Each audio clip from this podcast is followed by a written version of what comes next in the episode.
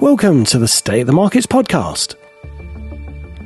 I'm Paul Rodriguez of ThinkTrading.com. I'm Tim Price of PriceValuePartners.com. And our very special returning guest is the market sniper, Francis Hunt. Please note, due to a diary error, Tim Price was unable to make this podcast. It was not his fault at all, and he will be back on the next one. Francis Hunt, the market sniper, welcome back to the show. This is a much anticipated show by our listeners.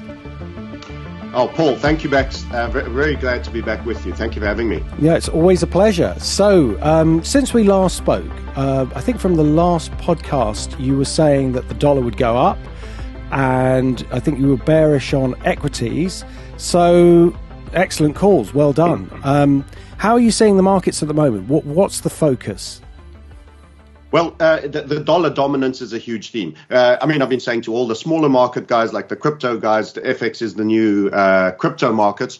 Uh, in essence, we are in a dollar dominant stage, almost certainly, in our opinion, and it's going to continue to confound top callers everyone's going to be coming in and calling peak inflation. We've got a producer price inflation number actually that should be coming out very soon. In fact, uh, and I, I, just think people are going to keep misunderstanding that inflation is a monster that's best killed small, and this one's well into its teens and is uh, healthy and strong and flexing its muscles. And you don't just throw out a couple of interest rate rises and expect instant uh, dips. Also, you've got to bear in mind oil is still in and around the uh, 90s and 100s. I'll have to check exactly. Yeah. Um, it's going to stay. It's going to stay far stronger, and it is inherently a compounding force.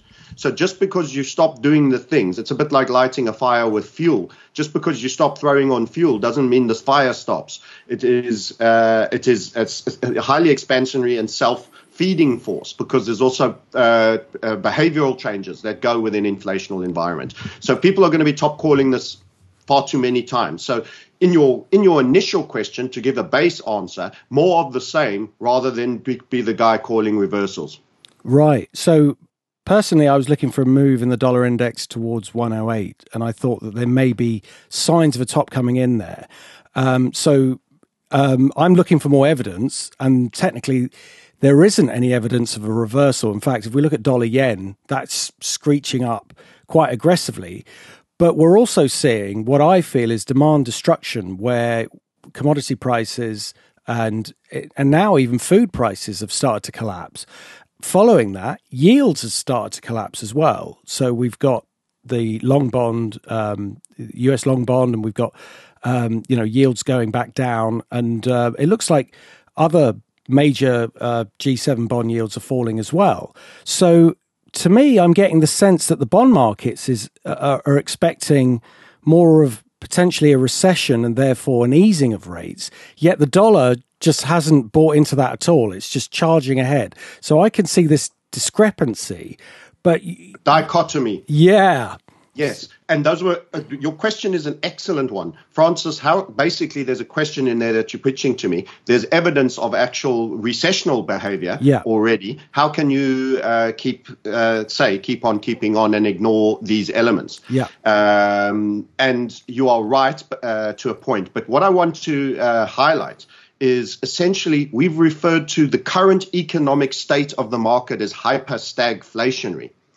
So this essentially means there are two huge uh, forces: asset price contraction, um, as a result of uh, some of them, the, the mentioning the, the mentions uh, that you've given. So we've got this contractionary element that starts to have an inverse wealth effect. Uh, and people are feeling less rich about their stock portfolios, the property prices, say in the states and uh, and potentially the UK. Obviously, uh, fixed deals now for 30-year mortgages are going to be substantially more expensive than they were a year ago, et cetera, et cetera. So you're getting that but you've also got the the um, the stagflation is two forces: stubbornly harsh growth and uh, impoverishing environment on things like growth, but it's also the stubbornly strong inflationary force, and you can simultaneously have these two things happening without trying to make a point on climate change. For example, there was that argument on 9 11 day when there were no planes allowed for the three or four days post 9 11 that actually temperatures rose quite a lot. So while there was a force of global warming, there was also a, a particle course dimming. These the one was a contaminating factor, but it was also a containing factor. You can have two very powerful forces going on, and we're in such a state of imbalance. I sometimes use the analogy Paul, you and your wife with one of your children when they were young, you could be holding uh, your child could be walking, you know, in, a three-year-old, let's say, and you both holding its hand, uh, the, the, the, child's hand, and you're strolling along. Uh, and you have got a slight vector to the left in supporting uh, the child, and your wife has a slight to the right, and you're holding it up, and she's sort of walking. She's just learning to walk. She's not going to fall over, but she's holding you. And then I could put a combine harvester with a thousand newton meters of torque uh, where your wife stood, uh, and a and an agricultural tractor uh, for pulling a you know a couple of tons worth of plowing equipment on the other. And if they're equal in power, you would say, well, we're still in balance. But obviously, the, the situation for the child in the event if she's roped to these two agricultural pieces of equipment is far more tenuous. In other words, there's much more potential stress. And the minute you get a little bit of imbalance on the one, she'll violently tug to the left and the right and possibly pulled asunder. So this is the situation of hyperstagflation. What is actually happening is you've got a runaway blaze on one side of the fire where people are poured fuel, and on the other side of the, uh, the fire, someone's pouring water. Uh, and this is essentially um, a little bit of what uh, where we are. The forces are violent. Uh, and the, you're not going to contain the fire that call it the runaway nature of the dollar here. This is this is the extent that while it feels there's um, that, that you're seeing on one hand one aspect dying, you're seeing on another hand it's still continuing to run away. Yeah, but um, at some point, and perhaps you may have a prediction as to where that will be things will tip and perhaps the dollar will start to go potentially into reverse because either the other central banks are going to start raising interest rates to sort of normalize towards what's going on with inflation and, and sort of catch up to what the Fed's doing, or the Fed are going to um, lower interest rates from their perspective um, to counter what could be the inflationary uh, sorry, deflationary pressures that are. And another bulletproof question, and and I have the answer for that. So let's Fantastic. just point out that Canada has already gone 100 basis points up, to a shock after already doing a multiple uh, interest rate hikes. And who is dominating the dollar over the Canada or the Canadian loonie? It's the dollar that is uh, still dominating. Yeah. So even to your point, this the you've got to question: Is this only about inflation? You see, uh, the cover story for the Fed is about inflation, but actually, the deglobalizing geopolitical events they put into force with Russia and Ukraine and the acceleration of the alternative structure is this not a dollar aping demanding strength at the cost of the consumer? Uh, to a far greater degree than before. So, for example, let me just bring up some charts because we're very visual. Yeah, uh, yeah, yeah. And the charts absolutely show where we still have targets outstanding, and they will push the pain far deeper on their own consumer for their larger geopolitical agenda. Uh, don't also forget you have forces that are very keen to pick up property, farmland, uh, such as Vanguard, BlackRock, and Blackstone uh, at super suppressed market prices. Uh, so there is a, there is a, a, third agenda where I'm talking out of my reset uh, sniper circle. So we're the three circles: the traditional market. Uh, which is HVF method on traditional markets, which I'll uh, be referring to you now as we show the dollar index chart. But there's also the larger reset. My assessment is this is the period and I really stick my neck out, and I've never said it before.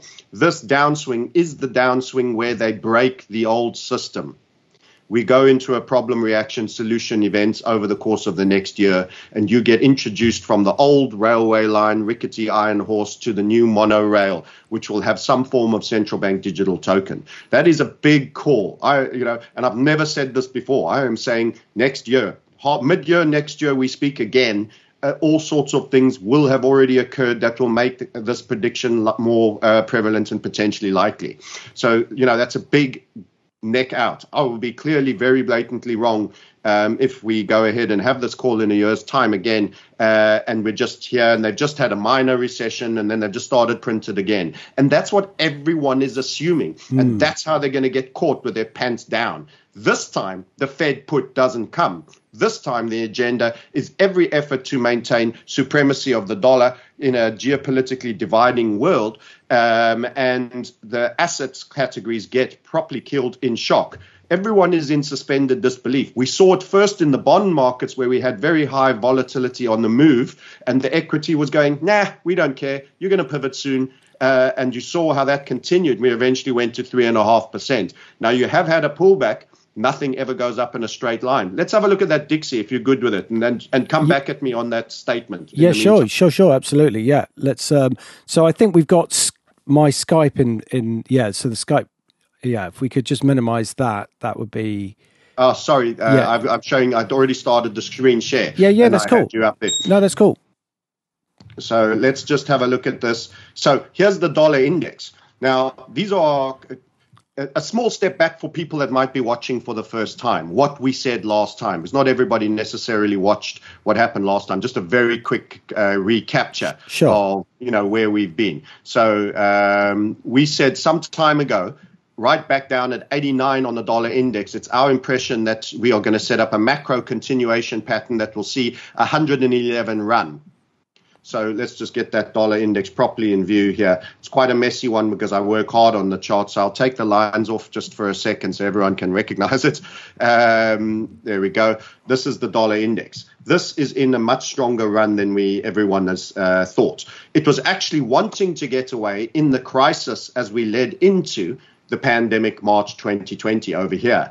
They killed it by printing. I don't know if it's 4.5, 6, or 7 trillion. No one ever seems to know the number. It's almost as if it's like you're counting coppers and it doesn't matter uh, when these numbers are so obscenely huge. But anyway, that killed the dollar and gave the globe because the dollar is demanded offshore out of America, which brings us into the whole concept of Triffin dilemma and being the base currency of the world uh, into uh, real focus all the way down, and we said this has to hold. We started to hammer here, otherwise our hypothesis is not correct. Came down and visited. That has to hold. W bottom, and then an inverted head and shoulders uh, on a complex. That's what I'm highlighting here in the pink. Mm-hmm. Uh, we, are, we gave the official break call at the 94 here level and said the target is 111. Um, and then you are likely to get overperformance to that. What is actually happening is this is turning into a parabola. One of the ways you break a system is on dollar strength, and you break all the other surrounding currencies first. Everyone recognizes that the dollar might need to go, but what if you use it as the baseball bat to smash everybody else first? This is exactly counterindicative to what everybody else thought. And when you've been, uh, when the American consumer is being killed, as the current situation and Fed hawkishness is doing, you stop exporting dollars offshore. Hence why the yen uh, is short on dollars. Uh, they're not selling the same amount of Toyotas. Uh, the same will happen to Korea on Kias. The same will happen, obviously, to Germany on Mercedes Benz and other products, of course. I'm just giving common brands. And what actually happens is they export inflation instead, because by holding their currency extra strong and not exporting uh, nearly as many dollars, because the Triffin's dilemma is the, the nation state that holds the, the currency of the world, must run deficits, and its primary export is its currency because people have to buy oil and other commodities in that, uh, and they are going to exploit that fact. Uh, and you uh, import net import goods from uh, producer nations. So the producer nations that are Western friendly are currently being killed. Eurozone, Japan, coming soon the Korean uh, one. All of these we have called, and all of which we've had the financial technical structure. So we built our view not because of this fundamental understanding. We first saw the technical structures and then said, what is the fundamental uh, understanding that makes uh, our technicals make sense? And that's where Brent Johnson was the first person to uh, start to help me pull the pieces together. So narr- we are not narrative driven, we are macro technical. In short, I am a tracker of animals in the sand. I am a, your South African uh, hunter, uh, and we follow the footsteps in the sand. And this was always setting up to be uh, a parabolic move, and we, it won't stop. And when it runs 111, when you're going at this kind of rate, you don't stop on the dime. It's a bit like being on the autobahn at 300 kilometers and I say stop. You're not stopping immediately. You're skidding a long, long way. So overperformance in runaway markets because people come under pressure. They become forced sellers. They have to get out of their euros. They buy into the dollar. So we're expecting substantial overperformance even beyond 111. So this is a first setup in a new trend. And in fact, one of the most commonly uh, shown uh, charts that I always do is the far larger, bigger time frame one, which has always been showing us that this was broadly our expectation technically. And hence why we're saying what's going to be the driver that makes the dollar so uh, incredibly strong. And it was this. So I'm going to show you with annotations. I need to make sure that Skype is out the way. We have broken out of a macro falling wedge on the dollar and we are in a channel that will see it go uh, be stronger for a lot longer. Let me log scale that uh, whenever you're on big time frame charts. So these are the big moves. Here's your falling wedge. We've had this draw for ages. We've been putting it up for wages. This major move that occurred on September the 14th, that occurred with the collapse of oil, which is when uh, oil fell from the last Ukraine Russia crisis. Very interesting. And since then, we've been on wind up, and this is our channel upside. So we continue to see this has been a scenario that we've had up for better part of two years, 18 months that we've been showing people of dollar dominance. And we've now seen the geopolitical events come to that point where they almost need to do it to, to assert. When the euro launched, many people forget the euro came out at about 1.6. It fell all the way to 80 cents to the dollar. The first thing the, the dollar tends to do if there's another potential alpha chimp in the in the troop is beat its chest like a full-on silverback and assert itself. And now it needs to do it more than it's ever done. And they will make exploit that Triffin's dilemma, and they will destroy their consumer in the name of containing inflation when it'll have as much to do about dollar domination. And that will be the ending or breaking of the financial system because you're going to have your FX emergings in unbelievable amounts of dollar-based debt that they can no longer sustain. Uh, Turkey is an example in case of a major nation that's already very well down that way. But you're going to see the majors because from a trader's point of view, you pay a lot to have a USD try long open. But the interest rate differentials on the dollar and the euro or the dollar and the yen, these are trades you can hold long term and are being absolutely puppy licking our face nonstop. So I mean, I mean, I'm on all time highs on FX, and we've also been short crypto. This is this is the great trading. Unfortunately, reset will belong to the well positioned, understand the game speculators. It's not the teachers, the engineers that are being looked after here. This is a speculator society that's been created, and that's going to be huge moves in the transition from the iron horse to the monorail. Let me un- uh, leave you to uh, unpack some of that. Yeah, sure. I mean, part part of this is, in very simple terms, the fact that we've had a few years of low volatility FX. And as we know from long term traders, these things go in cycles. And we're we're back into this um, loads of volatility, and everyone's going, "Oh my god, what's going on?" Well, this is normal. It's just that we've had this range for such a long time that uh, people have got used to it. Nobody's hedged. And that's why we're seeing such extended moves. But if we think if we think that inflation in the US is running at such high levels and the dollar's strong, can we imagine what would be going on if the dollar started to turn down and um, then they would start to import inflation? At, you know, because in many ways, inflation is being held lower because the dollar is stronger um, if the dollar started to weaken, it's been held lower for Americans. That's right. Yeah, it's that's being right. Exported to yeah. Europeans and uh, Japanese and obviously emerging nations. Yeah, I'm looking at it from the Americans' point of view as as to whether they're going to start pumping money into when they're going to start pumping money into the system or trying to. So, so my thought was, um, if and when this turns, and we're saying that 111 could be an area um, but it could also continue further, which is another point that comes down to perhaps the breakup of the euro, which is people who've been in the markets a long time will know how the euro got put together and are pretty much amazed that it's still there and know that there's this at some point it's going to break. Um, we're going to, or we're going to have some form of crisis, and this is starting to feel like this could be the crisis that causes the euro to break up. Um, so, um, so so there's a few things there. When the dollar eventually starts to weaken, Michael Burry of the Big Short f- fame is saying that that he thinks hyperinflation's coming. I'm wondering whether the dollar weakening when it eventually does is what causes it. And do you think the hyperinflation situation, if and when it comes, is what will encourage the move to your call for next year that CBDCs will be coming in? So um, I don't entirely agree uh, with Michael Burry, and he, he's an excellent analyst and very worth following. But not everything he says is uh, right, and obviously he killed the Big Short. Um, uh, he uh, so understand two things. When we're in this phase and dollar is doing the dominance on the interest rate high and the inflationary attack, money runs into dollar. When you go into recession and society collapse, um, the safety trade is money runs to the dollar. Mm. Yeah. Okay. Remember subprime. You're looking. I can bring that. We've got the same chart up, and I can bring it up. What happened during subprime? Um, the the great financial crisis. Money ran into the dollar. Here you are at the last major cyclical low. Our what we're calling for now, uh, I would say certainly a decade low for the dollar until we're in a new system. I don't think that we ever uh, come back. But there it is, 2007. In fact, I shouldn't use the pink. I'll go with the blue uh, and fatten the lineup so everyone can see. But in between that two and the three on the low side, that is the 2008, just prior to the whole Lehman's event. And you can see from there, once things got un, uh, uh, uh deeply disorderly, the money runs to the core. I've described it regularly as FX, as the round village, thinking Asterix and Obelix, you know, with the, with the piles and the wood. The poorest live outside the walls. These are your FX emergings of small nations.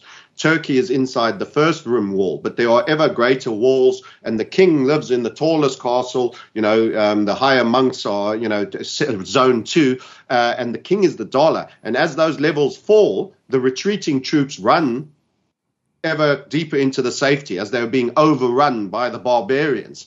Uh, but the first to go are the smallest and weakest. Just because you're the, the, the biggest Ponzi scheme may be the most indebted, but it is the last one to fall because its might is right.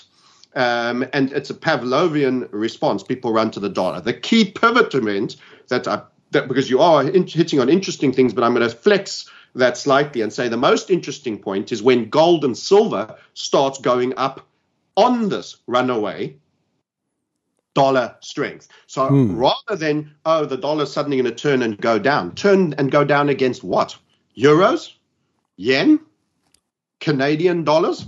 Hmm. No, the might of the military, the might of everything else, the Pavlovian responses. The only thing that is important to watch what, what it goes down against will not be another fiat it will be the like of Bitcoin uh, potentially if it survives. Uh, and I think people are undervaluing the risk that it gets cancelled because it's a it's a genuine rival to CBDC. But most important, something that will truly bridge wealth over, something you can hold in your hand. When they're pushing you all digital, you should seek to be physical. Gold and silver. Uh, so bar of gold. Uh, will and I don't think this is something you can trade because we will have a complete circuit breaker event problem, reaction, solution, power down, grid down, food suppliers, crazy, social. There's plenty that it seems to be almost actively engineered to create that by intent, I would almost ask. Uh, there's only so far you can push incompetence theory.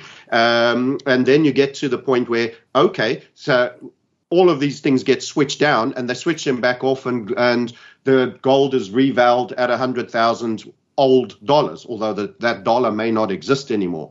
Uh, and in whatever token of uh, proliferation, they will say to get your faith in this government based, it will be a portfolio based of XHX and it will also have some linking to a physical metal which is deemed value at this level. And in this way, hence why the, the, the, the pressure is coming on the Western nations. So our Anglo-Saxon English-speaking nations, the Commonwealth, um, and uh, USA and Europe, Western Europe, are the ones that are going to go through their form of Bolshevism, uh, in my opinion, that the, the, the Eastern Europeans and the, the, Russians have already experienced, and of course China as a communist nation has already experienced. We are being flattened into communism. And the way you need to protect yourself is to hold something physical that literally they have to send a man with a gun to take off with you take off of you. That is your best chance of bridging wealth from the Iron Horse, old Chuka train, onto the monorail system because there will still be physical elements. No matter how much they push everything digitally, there's still going to be and has to be digital elements. If you've got time for this tweet show from Lagarde, which I consider very, very interesting.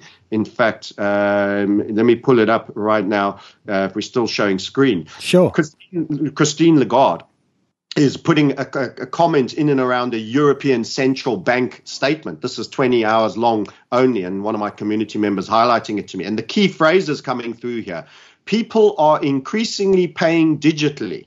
That's, a, that's obvious. It is crucial, so this is a high emphasis point, that we continue to have easy access to central bank money in the digital age. Those the, the, the three phrases I am highlighting easy access. And note how it's now central bank money. This to me is reaffirmation of my biases that the retail banking services that you currently exist could be foregone with. And you will end up having a direct relationship with a central bank, a wallet that is almost cut to source. So the intermediation that retail banks brought into this could be sacrificed. This ties in with World Economic Forum, bank hacks, and money all being leveled. How do you kill demand when you have such a runaway beast of inflation? How do you surpass switching off all the SMEs on a pandemic for two years and lockdowns? Guess what? You zero everybody's bank accounts. That's the only other way I can think. You create a bigger demand crushing event. Um, and I know this sounds, oh, so super dystopian, but look at this. This is what we call a megaphone. This is Fed fund rates the central banks add volatility. They do not and have not added stability. This is their game. Their game is inflationary. And when you get to the end of the game, the old rules don't apply. You're seeing it for 60 40 equity to bond portfolios. That is the right information for the era that has gone. It's not for the end of season your shorts and flip flops are not the tools for middle of winter that is struck suddenly. Um, and this is what's going to happen. Look at the volatility that has been introduced on rates via crisis. Ever growing larger swings. They literally need an event even greater than COVID to effect to bring down upon us. And this is why, as I say, I am concerned about the very next year. The rate at which the rates have turned. We called a final capitulation on the yields. I think last time we spoke, I highlighted that. Just about everybody. You know, we had from the 80s, the Volcker year, you log scale that interest spill. When we had the pandemic, it was such a spill of such great, and the snapback was such momentum technical analysis, true macro technicals. And this is why I say we're not the best, we're the only ones. We said, as that happened, when you started to snap back on the rates, that you've never snapped back with such momentum. It is typical of a final capitulation in yields. We are going to have a reversal in debt. It's no longer buy the dip on bonds and equities. That era is over. It was a 40 year meme. It's not an investment strategy. And with it will go the 60 40 portfolio. If you aren't thinking in terms of gold and silver, you are in deep, deep trouble for the transition of system. What applies in the middle of the sandwich is not what's happening on the edges. And this is our key point. People are recognizing and are, are validating on optimized that stats of a, a period that no longer exists. It's your past. It's what's right in front of you that's coming that's different. You should be prepared for. And the old rules don't work anymore. So, given that particular chart that you've got up there, we've hit the top of the funnel, then wouldn't it be natural to expect the next move to be a very sharp move downwards? At some point, it's coming, and people will call it too soon. So, this, by the way, this hasn't been, this isn't my draw. Uh, I picked this very interesting chart off of somebody else. I think it was, uh, give credit to the man, the Happy Hawaiian on Twitter, if you want to follow him. Sure. Um, but the key point here is it's not a, a, a, perfect technical draw. You could have, for example, you could have been drawing along these lows sure. here um, over this. So but, but you've drawn the significant well lows. Overshoot there. Mm. previous highs. This is the slam down to end all slam down. This is the coup de grace kill shot for a system. So people will call the top on this way too soon and then the, the ultimate kill is literally um, you know the russians hacked your banks and killed our money. They did this because of our strong currency and we have real democratic principles. They are evil. Who knows what half-baked narrative you'll be sold with some form of event. And you will probably have combined all sorts of social unrest stimulated at the same time. So mass confusion. Right now when i talk to people Most people are deeply confused. That's exactly their objective. Fear and confusion prevents you from taking def- the correct defensive action. And you then end up getting buffeted with the wind, the tsunami, and the waves. Clarity in these times is the thing that will determine how the great polarization in wealth, when I stood on Blackheath Hill and said it's coming in 2017, uh, the mo- biggest single polarizing event for wealth uh, on uh, for all people. And that day and moment is here. I feel like a Manic Street preacher on the uh, Speaker's Corner in London, um, and I, I, think I am. Uh, but don't take take my view. Don't have to believe it, but take it certainly under consideration uh, because things aren't always pattern repeating that, oh, and it's just another dip, market falls 30%, and we all just print more money and we go. There is an ender bigger game. There is a transition that comes, and that will have a circuit breaker and a period which will be, I expect, quite turbulent uh, and could, you know, power cuts in Germany, potentially in the UK gas. You're talking about basic principles that we've often laughed at them, the you know the third world about that are visiting on Western Europe, UK, and other nations. This is unheralded. And to make sure they get the complete cleaning of the slates, it goes beyond your expectation in crushing everything. Because amazingly, the systems also are fairly robust. They're both vulnerable and also tough. You actually, to, to kill it properly, you truly need to drive the stake through the heart. And they're going to make no mistake about it. So it's going to go beyond expectations. People have saved money, people have got bits there. They need utter impoverishment so that you go along with almost any solution that they propose. I mean, would, wouldn't that be just to um, just inflate it away for us to go into hyperinflation? Surely that would have the effect. Um, so remember, remember again, hyperinflation ends exceedingly quickly. Mm. It ends exceedingly because what ends up happening is you get instant default. People can't pay.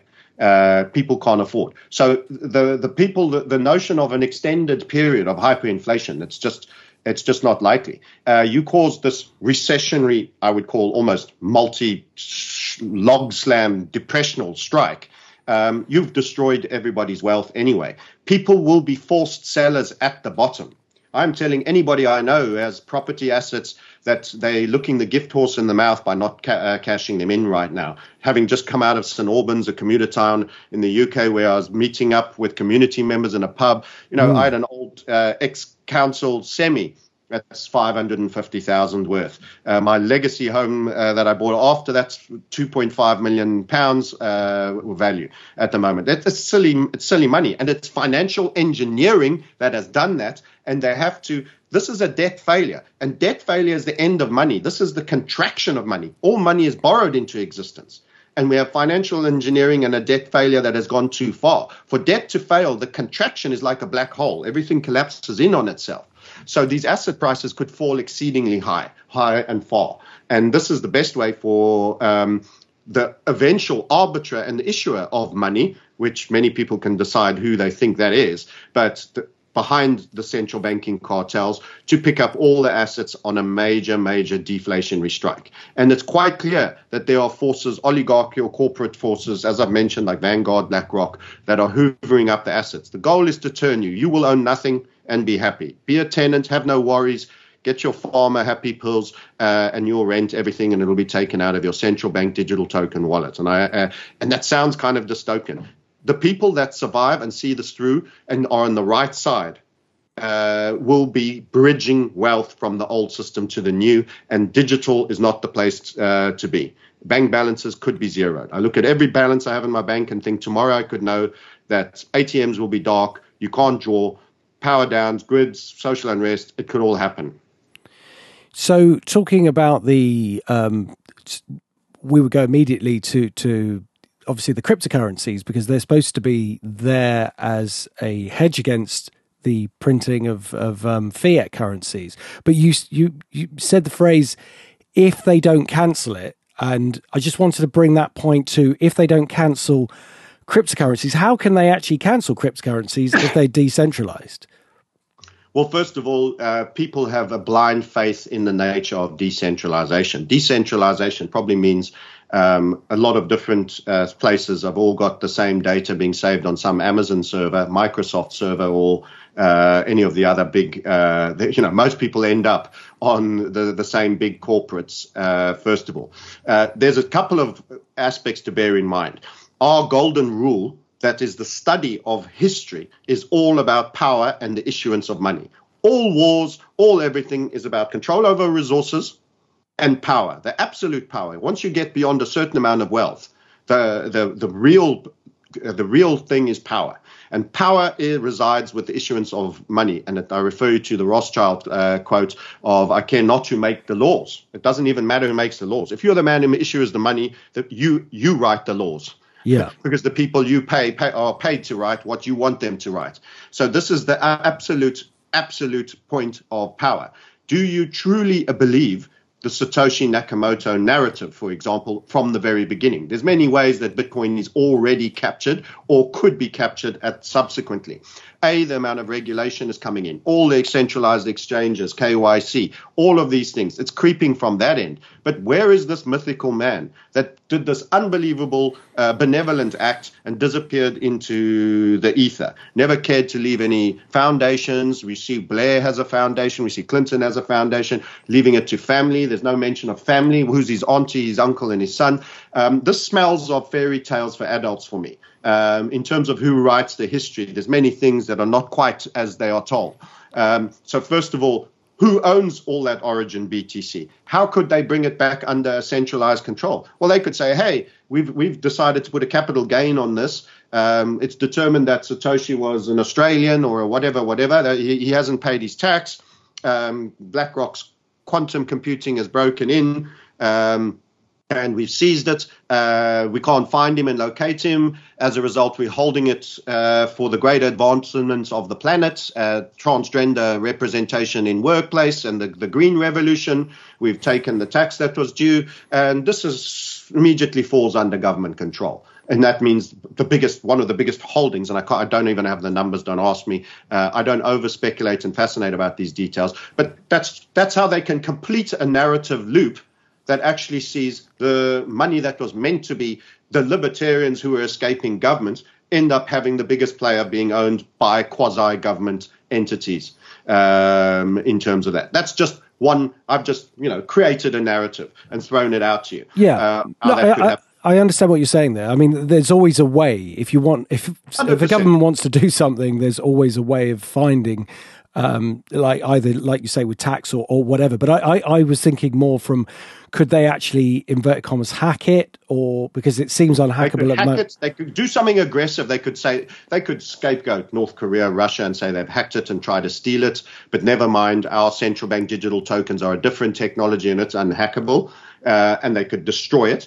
They could let it live, but just put so much burden and weight on it, it becomes too cumbersome, undesirable, unusable, and then eventually peters out and dies slowly. You've got a slow death, you've got a fast death. Hey, they can kill it many, many ways. There's many ways to skin a cat.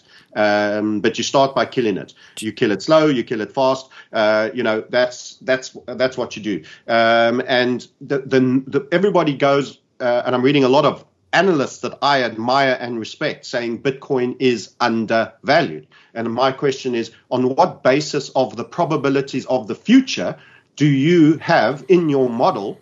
What if government decides it needs to die? If you think there's a 5 or a 15% that, listen, Carstens, I call him who ate all the pies, uh, who's the general manager in the BIS, uh, said the power of our central bank digital currency is we can control what people buy, when they buy it. We can take money directly out the wallet. We can add money to the wallet. If there's inflation, we can do a, a, a whole swathe withdrawal from everybody to reduce the expenditure. We can do real time taxation. We can do this is this is not freedom money. No, this is absolute not. draconian overreach power money. And mm Power corrupts absolutely, and absolute power is in the, the final game. That's where it ends. You end up in the extremity of a technological Bolshevik communism that is essentially virtually globalized. Um, and the West is the problem because we're the ones that have had the relative freedoms compared to, say, the Chinese citizens. We are the ones to get the downdraft, the worst in what's coming, and we have the soft underbelly and are, you know, highly comfortable in living, that we face the worst shock, especially if underprepared. So our entire community at the www.themarketsniper.com is about dealing about this one event and not getting crushed. Uh, and having alternatives and having arbitrage. But back to the point, do you really believe if Bitcoin can be sent by anyone, uh, everyone, uh, uncontrolled, that given the choice of using Bitcoin, I'm going to use something that can be tracked, taxed, uh, added to, eliminated, eliminated, given a time for expenditure on a central bank digital token. No ways. The first thing they do if they give me CBDCs, I'll dump it and buy Bitcoin. Yeah. Because it'll still be there tomorrow. It won't get taxed, reduced. It won't be timing out. Uh, and I can control it. I can spend it how I want to uh, spend it on nefarious activities, good activities, whatever the case may be. So, how on earth do you see the eventual control vector that they wish to bring in on a central bank digital token succeeding alongside something that has none of those controls. How do you think people will choose? Well, can it survive then? Uh, does it need to die? Well, you can throw paperwork at, legislate it, make every time you move it, you've got to fill in forms. You can turn it cumbersome. You can kill it slow. You kill it fast. You ha- you create a false flag based event. You have it hacked. You do whatever you need. You know, there was long before Bitcoin came out, uh, in 96 an NSA document on this form of money. Uh, as there was for Facebook in terms of social media, this whole metaverse is driving you into a digital world where you will own nothing and be happy uh, and have virtual existence. Well, I, I, don't know. I quite like a bit of physical me, and as a result, I'm preparing to retain some. Uh, this is the Bitcoin chart, by the way, and we've been successful uh, bear callers. We've been making money on the short side on crypto and on the long side on the dollar against this. It's been one of our best and most productive trading periods. In fact, the irony, because a lot of what I'm saying sounds very negative, uh, doomsday porn artist, etc. No, no, no, no. The gifts you get when they have to go through this process is the chart and the money has to do it. If you understand what it's doing, you position for it accordingly and you build great wealth and you turn it into physical things that you have a likelihood of holding uh, or at least a shot at holding. Um, and this is part of the game. Let me just uh, share this uh, chart on Bitcoin. Um, it's confusing me a little bit. Uh, the Skype recording. Here we sure. go. The chart should be coming back up again. Yeah. So we've already called the three flags, and we think you're in the fourth. The fourth flag is about to uh, do uh, the work the next work. So this again, a hard-working chart. So I'll just switch it off uh, the the draws first of all. You had, and this is patently clear, and this has been entirely tradable and is pretty damn liquid still. The first flag, all in the, around the 50k uh, zone as you turned after the 69. 69 was a marginally higher high to 64. That became a concern after we had this spill dip over here. That flag, sell off from the 50k. What did you end up getting? You got a huge 40k consolidation running across here.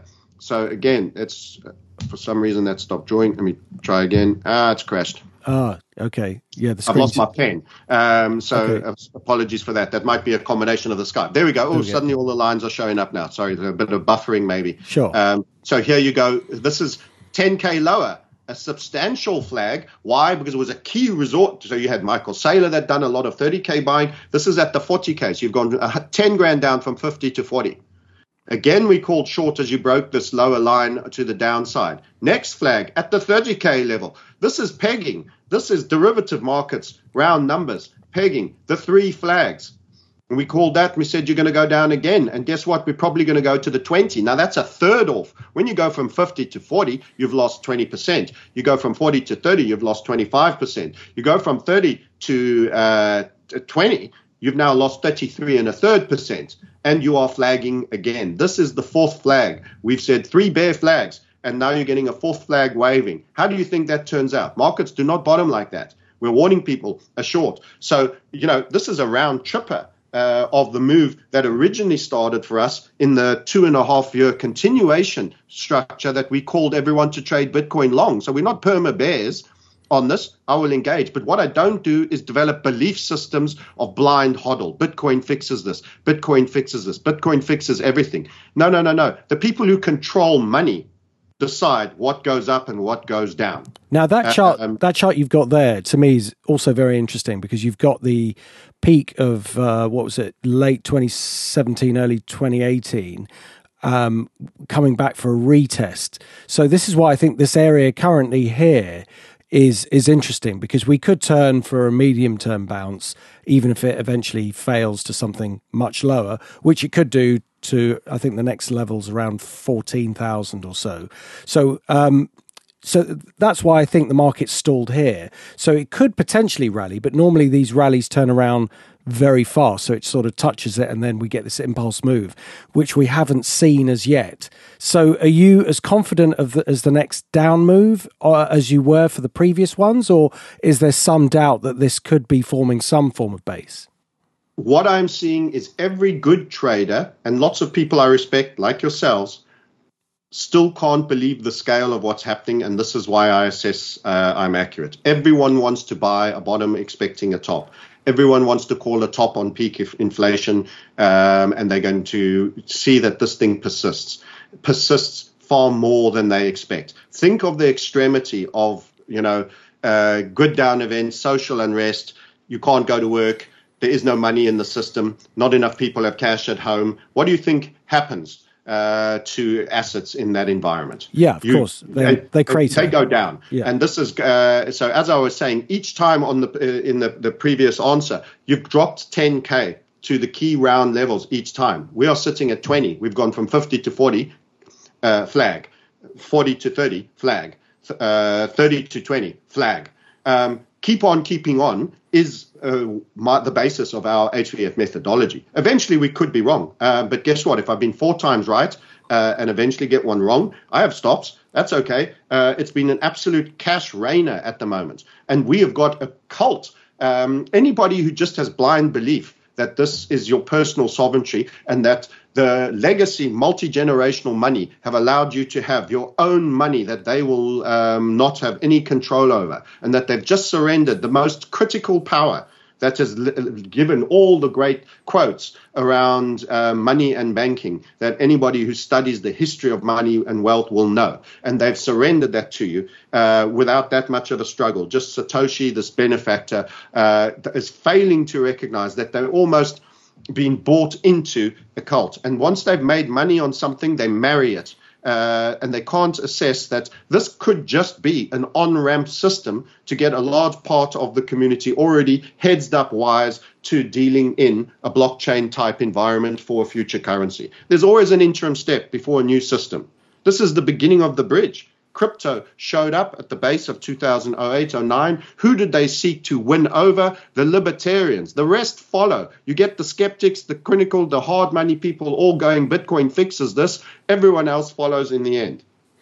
It's a perfect, it's a beautiful, perfect plan. And you, you should applaud the ingenuity of it uh, in it. So, blind faith I work on a hypothesis Bitcoin could be cancelled too. They, the, most of the people that are saying Bitcoin is undervalued, they don't have any percentage allocation to that. I say, what probability are you doing uh, that this could be entirely cancelled? But but Michael Saylor, but but but he's put in all that money.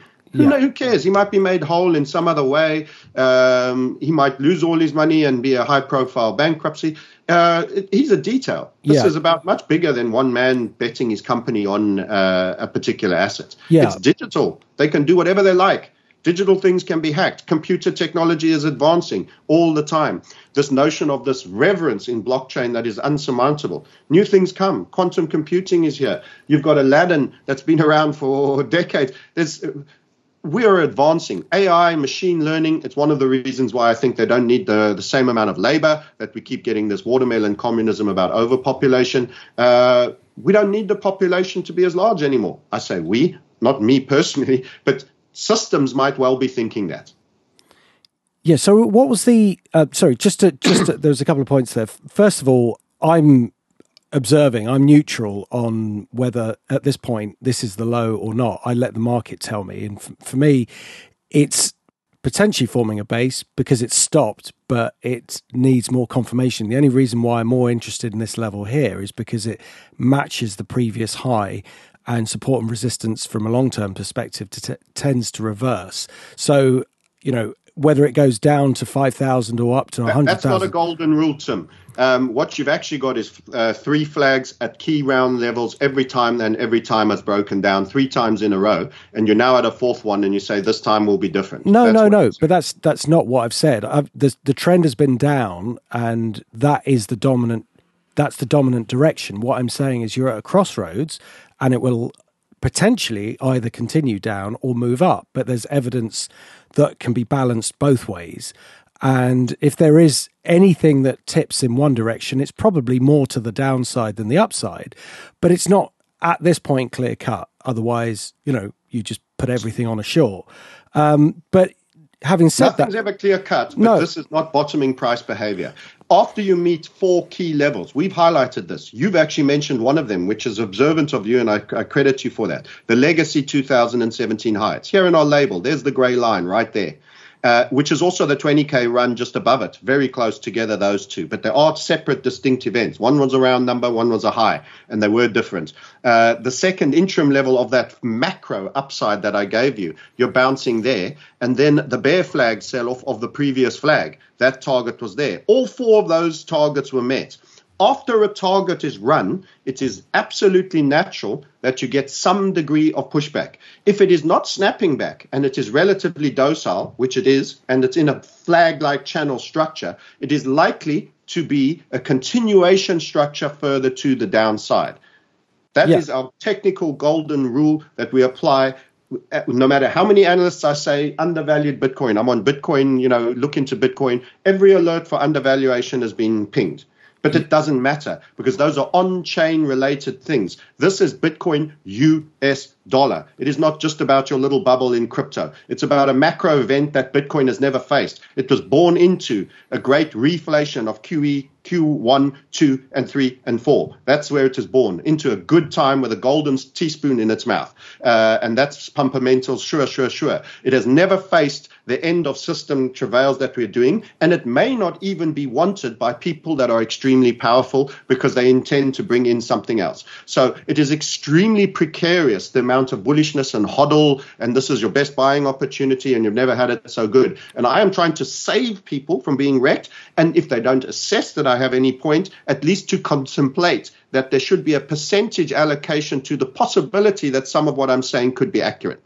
Oh, absolutely. Yeah. I mean, I think anybody who's in this has got to consider that there could be major downside for sure. Um, even though we've gone this far, there's nothing to say it's definitely cheap because markets don't work like that, as we know. Um, they will go wherever they want to go. But um, and I totally agree with the the the idea of a guy called Satoshi Nakamoto holding what is effectively billions of dollars worth of Bitcoin and, and not actually selling any seems so unlikely. Either something has happened to him and he's been unable to sell it because, you know, no human being, I, I would argue, no single human being could ever take a position where something's worth fractions of a cent and run it as high as billions of dollars and not take any profit. That's just there's some great traders out there, but that's that's just too much to to really believe as a fairy story. So, you know, whether there's some form of nefarious sort of beginnings of it, you can't rule out. That's for sure. There's a big Yeah. question mark. Um, but we shall see in time. But it's um, to to phrase it another way, um, and I will move off the, the, the cryptocurrency um, subject in a moment, but um, to phrase it another way, is it worth at some stage just having some as a hedge? Because we don't know. Um, there may be this sort of transition period where they're trying to bring in CDBCs and the dollar may be turning, and therefore there, there could be a considerable rebound, even if it's not sustained for the long term. And perhaps, and perhaps that question. Okay, then and can I just add- an example? Can I just add something to that just Sure, very quickly? Yeah, and, and it may not necessarily even be Bitcoin. It could be something like Monero, which is truly, um, you know, private as opposed to Bitcoin, which we know is is uh, pseudonymous. Well, we don't know anything for sure, sure. Yeah. Uh, we hope. Uh, and I will find out uh, the, the South African fluffy pony on Twitter was captured by the FBI about a commercial dispute with a bakery in a previous business.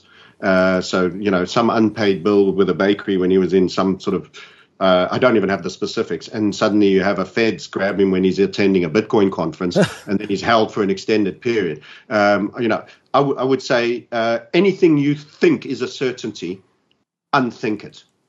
There are no certainties anymore. Sure. Counterparty risk is the order of the day. The fact that you have a fixed mortgage, well, banks might renege. All sorts of things. The fact that you have profits in your brokerage accounts. I've never been so high. I will keep bleeding them out and turning them into physical. Brokerages will fail. Banks could fail. Everything could fail. This is counterparty risk. The game is that you that you don't get to hold anything. You must think of an adversary whose sole goal is that you don't get to hold anything over for the new system. Right. And he controls most of that game. So that should be your framing. Okay. Um, this is confiscation deluxe by hook, by crook, by counterparty risk, you name it. And and and everybody is so intertwined. But th- let me park that for a minute and answer your question. Should you hold BISC? The, the question is, even on a speculative basis, should you consider holding Bitcoin? So, given what I've already said, uh, uh, my other bugbear, apart from the Bitcoin fix it crowd, is to buy bonds where diamonds. I mean, bonds are cheaper than they've been for quite a while. Rates have come off. Do you think you should own debt in a time where a debt based, hyper, oversupplied debt environment, economics 101, the more supply, the less value something should have, is hyper oversupplied. Central banks are printing currency to hold it up. Yield curve control in Japan, the fancy phrase for actually saying keeping a Ponzi up. Yeah. And whenever you're supporting something up somewhere else, you are suppressing something else that always yardsticks the failure of debt systems. And I would argue that's gold and silver. So, by as much as you are holding up the debt system uh, um, uh, but with yield, yield curve control, you are suppressing elsewhere the benchmarks. It is absolutely understood that gold and silver, by anyone who's looked into this to any degree, is deeply suppressed. So the scale of suppression on those markets is typically geometrically equivalent to the scale of over support and subsidization to hold a fake value up on a debt based system. So should you hold debt in a system or should you buy the suppressed asset? And in the same way, uh, I would say to some degree, not quite the same extremity, buying something that is an active challenge to money system you know they want to bring in, how much should you pay for that? For the possibility they allow it to survive and flourish and show up their token by appreciating a whole bunch more. Well, I don't just put such a big amount of odds on that, really.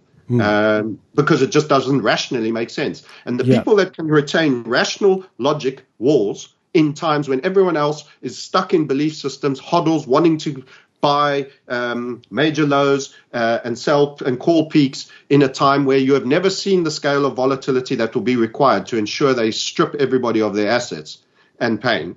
Um, they are truly flipping everybody's beds and looking under the mattress. Uh, I would not say I would allocate a, any great sum uh, to that. So that's my answer to should you uh, have it. And technically, until it shows me technically that it it would do it. If I see the money in the sand, and you are right about Monero, however, uh, even though I criticized uh, the point that you said we know, because I, I, I, just don't think we know anything in truth. Sure. Uh, but uh, but you are right about Monero in that it has shown relative uh, strength, and we have been observing this. And if you were to hold a gun to my head, I would say almost uh, look at something that has shown in the same category maybe some relative strength. So uh, let's pivot past, if you've got the time for it, the Monero chart as well, because it has indicated uh, it's held the 125, 126s level. It's less of a flag, but I will again still say the macro is uh, the dominance. Yeah, so yeah. If Bitcoin dumps to 10k, you're not going to be making money uh, on a Monero, and in most cases again, I can only say on balance of probabilities. The minute I see Monero actually going up and the Bitcoin dumps from 20 to 10K, then I'm in Monero because relative strength in a category that's going down, now that tells you something technically. And at the moment, it's it's held its 125 handle far better, and it's not at uh, the lows. But technically, I would still say it's just a better performance than many of the other alts if we go uh, into XMR BTC, which is a direct comparison towards Bitcoin, you can actually see that we have one of our um, core structures uh, setting up here. If you if you're showing a chart, we can just see you at the moment. So oh, got you. My yeah. apologies for yeah, that, guys. No problem. We restate that with the chart. Uh, it's confusing on this new Skype whether you're actually sharing at any given point or not. There we go. It's not overtly clear. So right. this is. Uh, let me restate again, then, just for this point. This is yeah. Monero against Bitcoin. That there is actually some squeezing volatility constriction structure occurring, and that the previous move into uh, this high was actually a move upwards for uh, Monero, and it's possible that you could ease a little bit down and then break to the upside. So you might get a situation where you're getting Monero relative over performance to Bitcoin. However, if Bitcoin halves, that could still be on Monero going down somewhat in dollars. So it's a sad fact. In an inflationary time, which is high inflationary, holding dollars cash, not in a bank, gold and silver are your big trades. Gold and silver, by the way, saying, but it's going down in against dollars. The moment will come uh, in the end game when, in spite of a, a, a, really strong dollar, it's quite clear we're going into a new system and everyone's being crushed and debt is failing and all sorts of high jinks is occurring. Will go up even in dollar terms, but forget about trying to get it.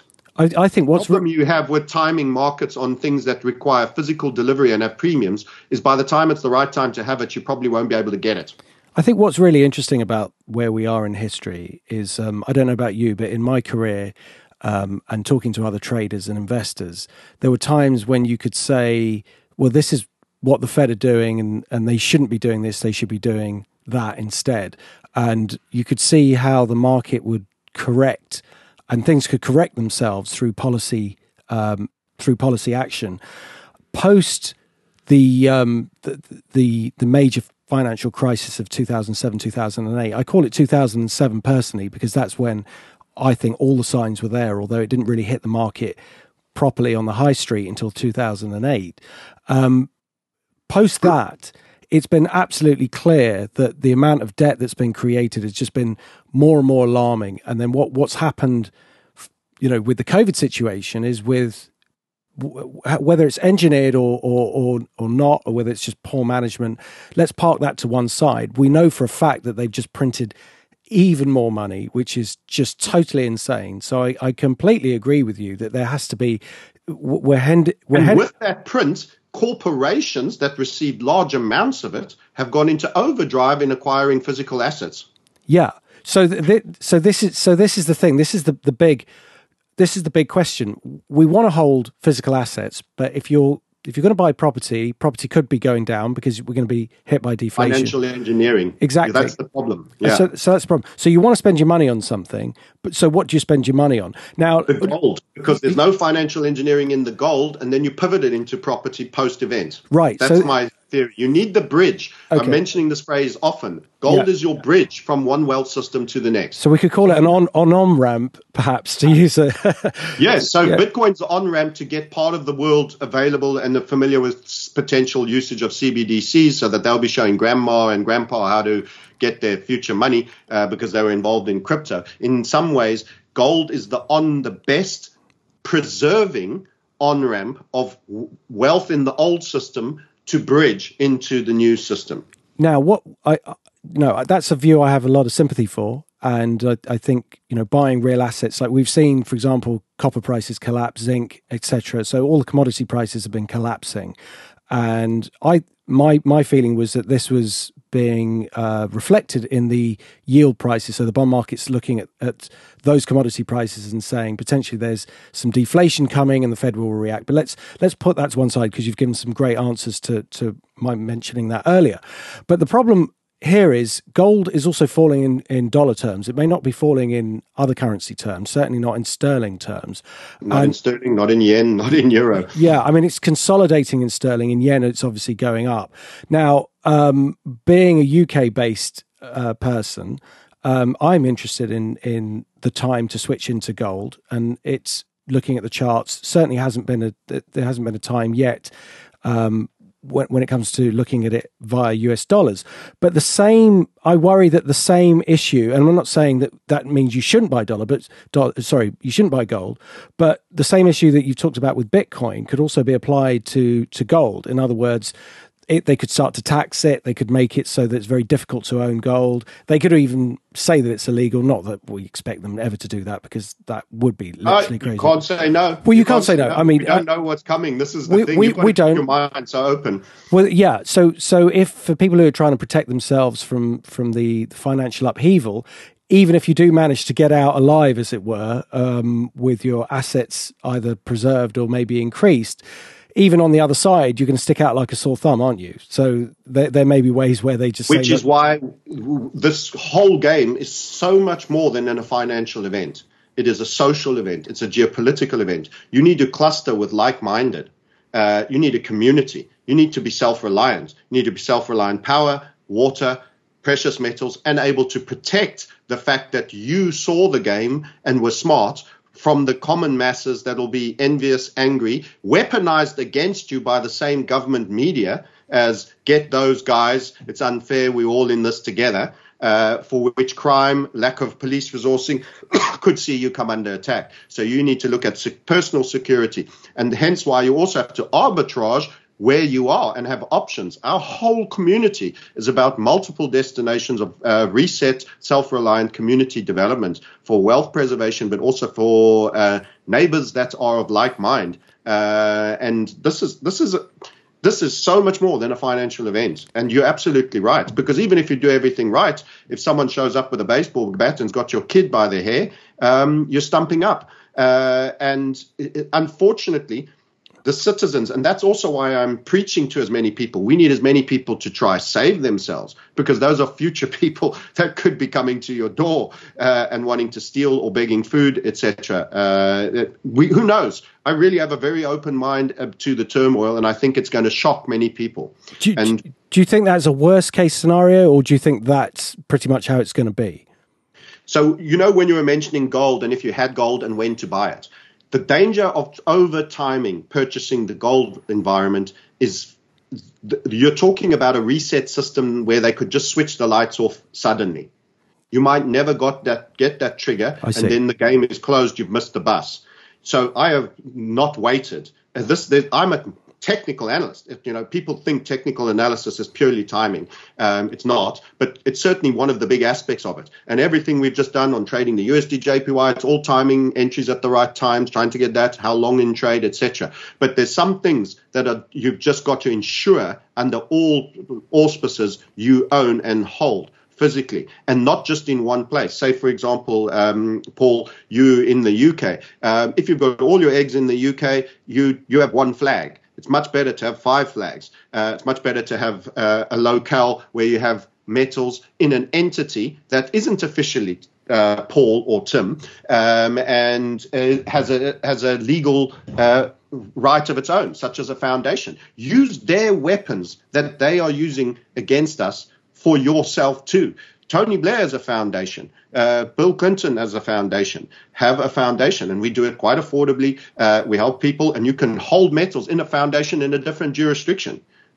That then no longer. We are still supposedly in a nation state world, even though we are all the, they're all lepers in the leper colony. They've all pursued the debt uh, liquidity experiment. In actual fact, you have no real variance in sound money uh, policies but they still run a legacy system. Well, good luck. You have a different nation that speaks Spanish, for example. You will have English Spanish speakers will help you set up, but now some government wants to know if you've got something there. It's not illegal to own things in other parts of the world. And if it's not, uh, you might just be a beneficial owner, but your heirs, no death taxes. Uh, if anything happens to you, I fear population wise, there's going to be uh, a, a, a, very, very scarring potential event. The Bolshevism was very, very scarring the introduction of communism in China, wherever communism is being introduced, it is a deeply psychologically scarring event for the survivors. Again, I'm sounding like Max Dystopia. You may as well call me Mr. Max Dystopia. But there is opportunity, unfortunately, in that as well. I don't seek opportunity. I'm not a coffin dancer at other people's expense. I'm a victim in this system uh, shell game, just like everyone else,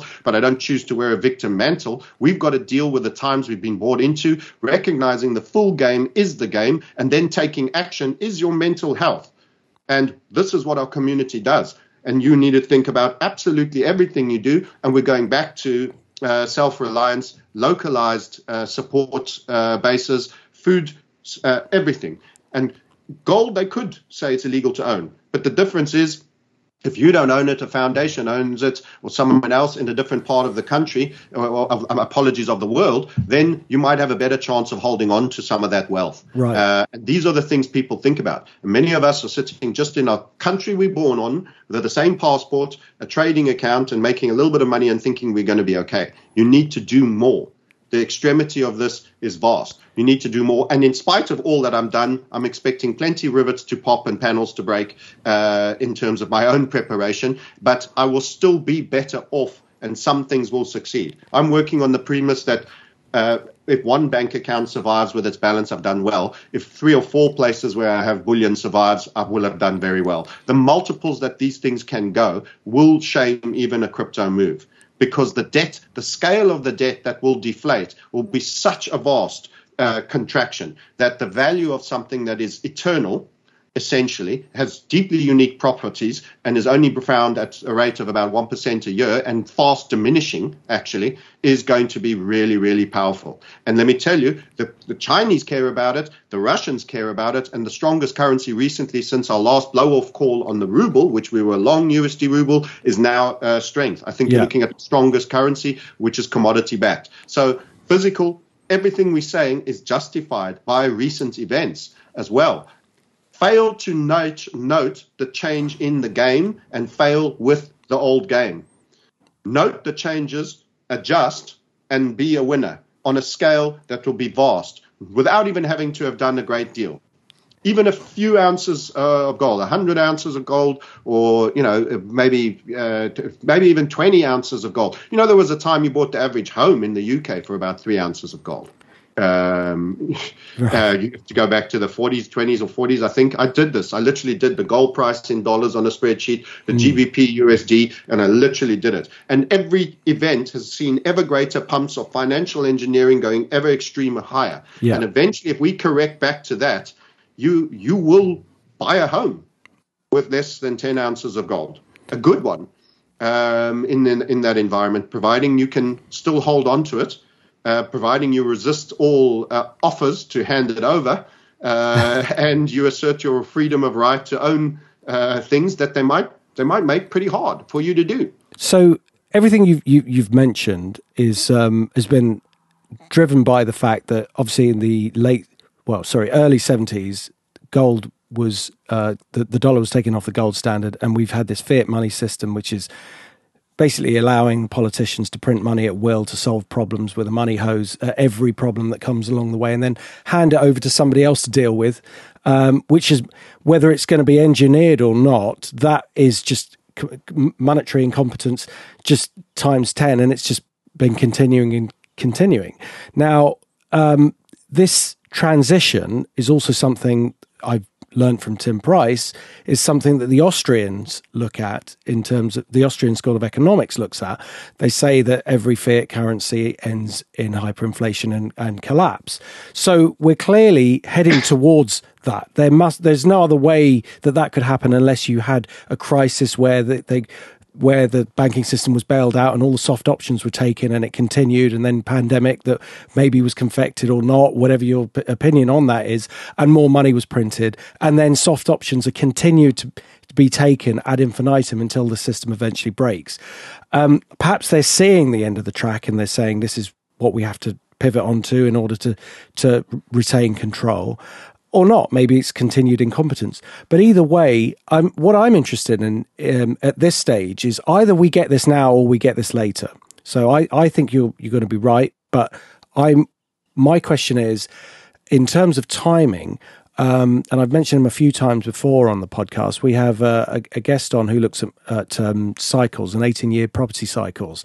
And he has been calling the property market cycles very accurately and thinks that this event that you're talking about now is most likely uh, pegged for around um, 26, 27.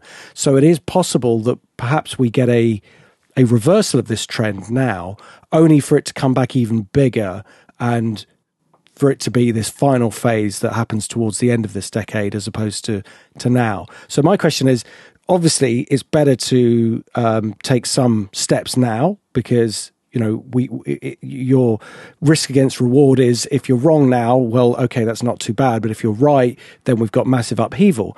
But would you entertain that idea that we could uh, actually have this situation, but further out this decade, or are you far more convinced it's got to be sooner rather than later? So, absolute conviction is not something I'm a, a fan of. Uh, so I'd certainly keep that option uh, as a possibility that they do one more re- dump and reflate cycle. Just highlighting how that might happen actually again on the charts because we started on the dollar index. When could it rest? Yeah. We've got a purple line here that says 109.3. I've been waiting for this. This is our second interim and this is our final target. These are two key levels in the HVF we just had. And we're pretty close to it right now. I've actually felt these are broadening structures, this that I've drawn here on a bull pole that are ascending. That is actually it, eventually exhaustive. So you broke out of this squeeze. We called this three impulse rising wedge to be an upside break, contrary to what traditional technical analysts, this is the value of HVF method, by the way, that we teach in our community. And we said, there's your key inflection point here. It was at the 105 round number. So we're talking about the Dixie, you get upside break. But when you get an ascending broadening structure like this, it is also slightly sign of some exhaustiveness because the sell-offs are increasing and you're making a wider structure. Yeah. So we could run this 109. We're not very far off. It's at 109.1 and I've got a 109.3. Could have a blow off through there even today. And then you could have a far larger sell off again. People say, well, we overdone this. Okay, the Fed's going to do 100 basis points. We start normalizing what is an abnormal amount of rate increase. Uh, and we then square up for a bit before we do our 111, which even could be deflationary, pull back a bit and bounce on the roof of our rising wedge, and it takes a whole new structure. So I don't know exactly how you go up. You don't go up in straight lines, but you are dominated to going up once you're in a breakout situation. So once Sure. you have an upside HVF, the bias is, but you still have rests. And our interim levels are specifically there for points where you are likely to have rest. There's no other methodology that says you're going from A to Z, and along the way you're going to pass through B and G, and at those points you're probably going to stop and have to fill up with gas, and you're going to make no further progress, and time will elapse. Um, and that's the gift of our great method. Uh, so my overall view is we're getting to 111. My my opinion would never be that it would on, can only be a straight vertical upline from here uh, as well. And by the way, even post running in 111, assuming that occurs, it's still an on balance of probabilities. Even though we've said it since 94 and we are very close to doing it, it could still fail. Anything can change. But on balance of probabilities, uh, we, we are even more likely to do it given where we are now today. But you can still go up later. But after running the 111, we expect a, a sustained period of uh, progress decay because this was a big structured setup. I did show the chart, and I have a bit of a mental image of charts. I can retain them. But for people that aren't uh, uh, chart image orientated, this is a long term setup, and it's making a second interim, which is a huge interim. Um, so it could have a, a six month rest here. It could even have a year rest here. It's well ahead of schedule. So if I, I'll actually get the other Dixie up like this, here it is, and I'll just take all the draws off. This is uh, uh, we're on a weekly chart, and it could even be a monthly chart. So big patterns are entitled to big rests at key levels. Sure. And if we're saying this 109 is going to rest here, you've started a parabola here. You could, you know, it's it's it's also around. You could have a, a harsh pullback. You know, could maybe visit 1.4. You could churn around and then get uh, 111, or we could do the whole 111 as part of this move, and then have a sustained because of the full target of a macro structure being done, have a proper easing. And then a lot of this could be rates coming down. You see in the end, inflation, da da da da da. No one's buying anything. No one's got any money. It, we crashed all the assets, da da da da. da. And you have a full pullback. And then you wind up again. And then we go for the overperformance bit hmm. post the 111 run. What I have seen is some people who are late to calling dollar strength, suddenly going 150 Dixie. I put this in the same category as the Max Keiser effect on a million dollar Bitcoin at the end of the year. The the more you know, or people who are late to call bullish on Bitcoin, they will claim stake you, and we have real geometry for our price levels that are created through the chart and through technical experience. Yeah. So when people arrive late to the trade to almost uh, get themselves to the front of the queue, they'll just have a pissing contest about throwing out the biggest number. And there's no justification for it. It'll just be here's a big number, a nice, sexy round number. Uh, so I don't get in, sucked into competitions with people like that. We're at look. We've got a target at 111 for that technical structure. Then we are in a channel. It's quite likely you could have a pullback for some period. That could accommodate uh, some degree of delay. Yeah. Whether you're going to be holding on till 26, 27 as a result of that, I personally think that's still a degree uh, of push. And all elements of cycles, no matter how accurate, and I'm, this is not deriding the obviously a talented person, um, will come under challenge. What we're seeing is an increasing in the volatility and thrash. So the time vector is actually reducing, and the wildness of the swings is increasing. This is a function of increased volatility. You are going ever higher. This, you mentioned it on the FX. I was FX trader. We got bored sick. Uh, it just the markets have been so contained, and now they're exploding. So what is actually happening is you have you have decades where where nothing where barely days happen, and now you're having days where decades happening. Um, so in terms of his cycle, you could see it much more happen in a much shorter time frame, both to the upside and the downside. So the volatility is when you talk about extreme volatility, it usually means high swinging markets in short time frames. So the the the the, the prediction of 26, 27 could come back at him a lot earlier, and he could be looking at 23, 24 uh, on account of a lot of what he expected to happen happened in a lot shorter time frame, if that makes sense. Yeah. So I still don't see us making it out there. They've almost stopped talking about central bank digital tokens. They've all been saying we're testing it, we're testing it. There's been UBI being tested. That's a concern for me because it means they're getting ready. They're taking your mind off it. They were all talking about, yes, we've started testing these things. That, they've already been talking about it for two years. Now they've gone quiet about it. I'm thinking they're getting ready. So in terms of watching my reset clock, as I say, I think through three hats here, and as per our logo, the market sniper, the crypto sniper, and the reset. Um, I uh, I think they're closer to ready. They're, they're always more advanced than you think, and they're still going to do six months, maybe a year of turmoil. Oh, the G7 will be meeting. What are we going to do about this crisis? The dollars caused this. What of this? And everyone's going to suffer during that period, so that you're going to be at an absolute psychological low of fear, uh, that you'll almost take anything that is put in front of you. That is how you ramrod a negotiation through with the global population. Uh, you put them in a deeply disparative situation where they will snatch anything out of your hand, and you hold them there till the suffrage is high. Then they will buy and sign up for anything. Um, so I think he'll he might find his cycles uh, shorten. Yeah, I'm well. I, and I'm sure he'd be you know willing to to to change his view if things change. I mean, he's a very balanced person, but I, I think it's a really interesting um, sort of model and uh, prediction. Um, now, I'm, I'm absolutely fascinated, Francis, that we've been talking about the markets. We haven't mentioned equities once, and I think this is it's such an important thing to do to look at the macro yes. scene before you even go to the equity markets, rather than looking at the equity markets and coming this way. And I think that's a real sign of a, a professional analyst that you, you're looking at all the factors that could affect the equity market before you look at the equity market itself. And I know we've been talking for some time now, but if you have a little bit more time, yes. Could you please just tell us what you're thinking sure. about the equity markets at this point and um, what the main levels are for you to suggest whether we're going to go, go further downwards, which, which I suspect is your view, or reverse and, and turn upwards for a rebound?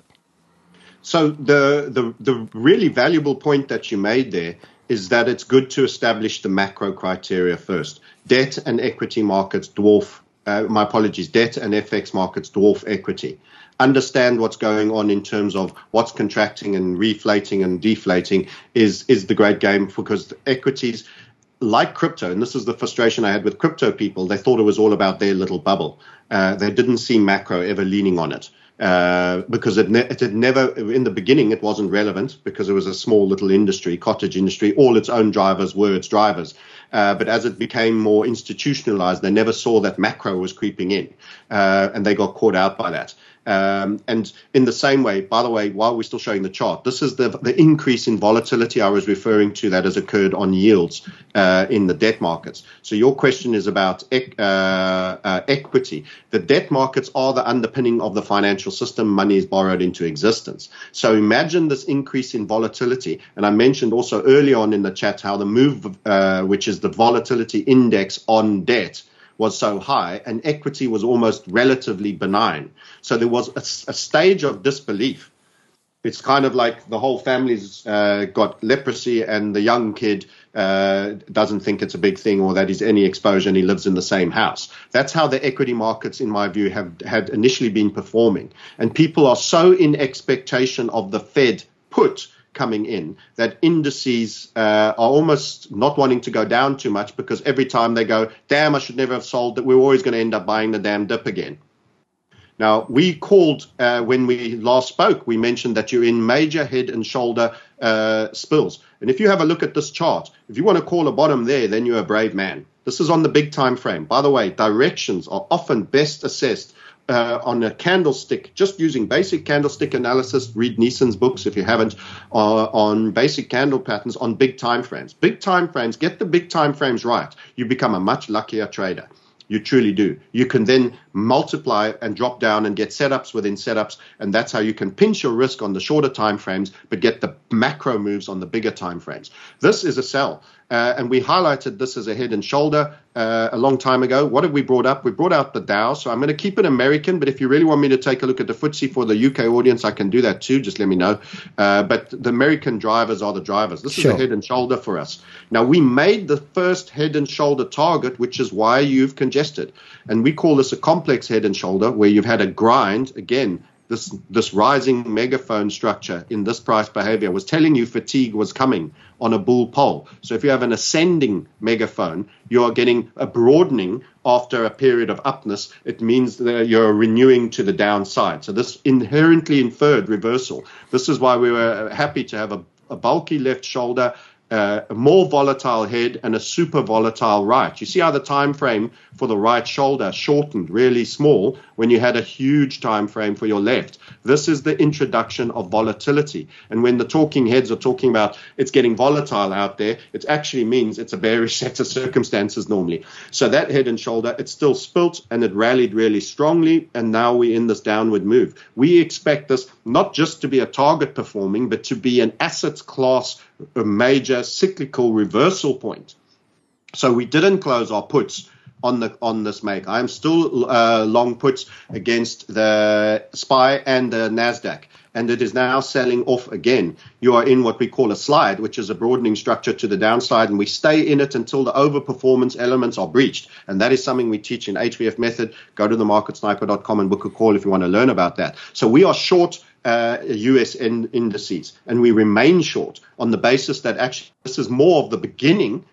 Um, never mind, it's not even the end of the beginning. You've just made the first head and shoulders. Going to tech, uh, I want to highlight that you had an even bigger structure, and that is not yet to even make its head and shoulder target, or it is, although it's substantially down.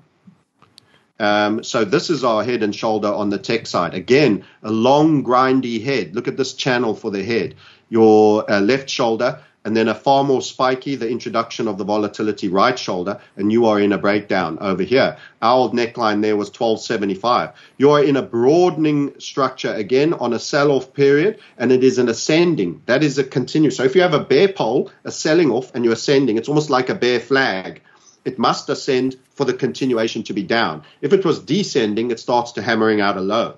So this is a continuation structure. I'm expecting both this target to be run and for further downside. So tech is hypervalued. Even after this correction, Tim, on a benchmark of valuation against GDP, uh, valuation of market cap to GDP, you've only recently come back to the the dot com, uh, the previous, the legacy dot com highs. This is all the the 4.5, the 6, the 7, whatever trillion number was actually printed. Uh, major blow off. There's actually a guy out there called Hunter who talks continually about no, there's going to be a major pump for 50% before we sell off. And I'm asking him in my mind, what about this move from COVID when the NASDAQ was at 6,600 all the way up to a move to 16,000 is not a blow off top on uh, QE as a result of the pandemic.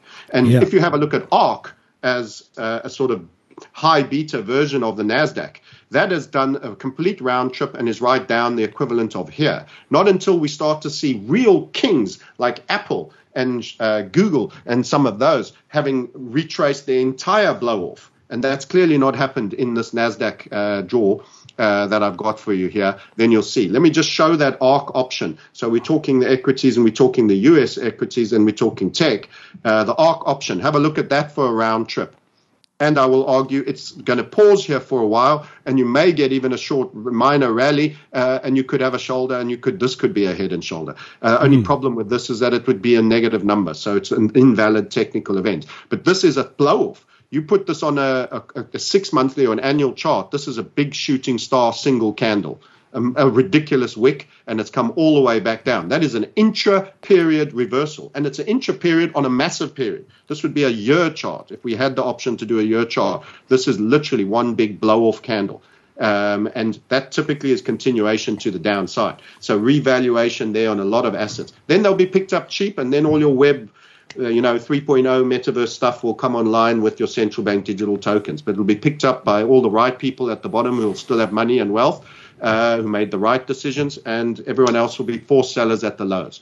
So I remain bearish Yeah. if that isn't overtly clear uh, in everything I've just said. Sure. Uh, but uh, you are at key technical levels where you might pause for a while. So the impatient are going to get scared. They're going to get sh- frightened out on minor rallies, um, et cetera, et cetera. Uh, would you like the UK index, by the way? Sure. Yeah. Please. Anything you want to share, please go ahead. I, and I haven't, I don't know what I'm going to see here, but Yeah. the one comment I will make is that you're at 7,000. So I, I, yeah, I, my father was British and I came and lived in the UK for an extended period uh, for the better part of 99 till uh, got deep into the, the 20 teens. Uh, and as I came over, Blair was bragging about the health of the FTSE and it was at 6,950 in 1999. Yeah. 6,950 at 99. And he was about to go on to win another election for uh, New Labour. And it was cool. Britannia was still still had a bit of freshness to it. And, you know, then Noel Gallagher meeting the PM and all of that multi, uh, all that era that you've probably uh, forgotten in this world of Boris Johnson being canned and all the political maneuvering. Uh, and I can tell you, you're about to run that level to the downside. And that is now some 23 years ago. Yeah. It's incredible So how in it's underperformed. 23 years of being a long hold in equities, you have watched pound proliferation, quantitative easing, and everything under the sun go on in destroying your value. Your your ex townhouse house that you bought for 159 grand in 2000 um, now is 550 to buy today uh, in in a you know in a, in a low employment commuter belt town. Uh, and this is what your equity has done, and it's about to fall below that. You're going to be worse off than you were 23 years ago in an environment where the inflation is now clearly double digit in real terms. So this is an abject, vile asset class at the moment, the UK stocks. I'm surprised more merger and acquisition of American companies buying cheap earnings hasn't taken place. You remember Cadbury's being bought and the British saying we're losing all our, you know, our banner assets. Of course, EDF of France bought uh, power companies and utilities, and there was all these questions about strategic significance and should this be allowed to happen. Well, um, it should, by all definition, be very, very cheap, but I think it's pricing in some real malaise. And I do not find uh, it a good asset category. And technically, there's no great setups here. And there's clearly a, a lot of selling that occurs in and around the 7 7 uh, area right now. Inside specific industries, there might be great things going on. We highlighted defense had setups, Lockheed Martin. This was all pre the events that led to Ukraine, Russia. So when I drop down into individual uh, categories and I see setups, there have been things that have flourished. But right now, for me, macro is the game, and wealth preservation is the, the smartest thing uh, to do, and preparation. So I'm very in reset mindset. I'm very in sound money mindset rather than individual equity plays. Absolutely fantastic. Um, most of our listeners are either in the US or the UK, so appreciate that. And you know, obviously, there's something to be taken for anybody else who's around the world listening. Um, you know, really appreciate it, uh, Francis. Was there any other markets that you wanted to share before we wrap things up?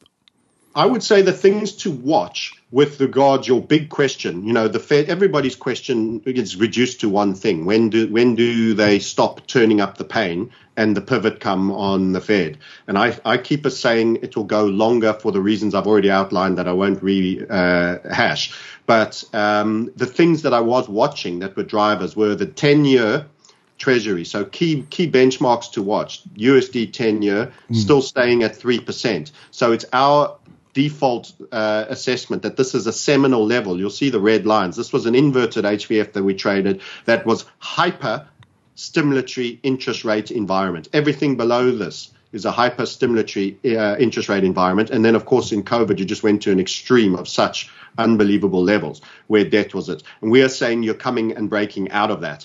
You are likely to pause at this key level and you're broken above the red line here. And the rate at which you climbed is extreme. This is a log scale chart. Uh, and as a result, it's our overall view that the, these rates will in fact go higher. And that will be part of generating the failure of the system because we have way more debt. We will never get to Volcker level of rates that were uh, to uh, the 1980s. So it falls a lot sooner, uh, but this will still go higher. And as a result, we expected this to pause here. So some people saying, yeah, but rates and debts coming down, etc., etc. And you have this structure, but we blew off through this. So now you're seeing more of a pause and a congestion here. Uh, and it will pause for a while. Don't be thrown off. Remember, at our interim levels, you get pauses. Look at this pullback over here. Yet we were saying down here at 1.5, you're going to run the threes.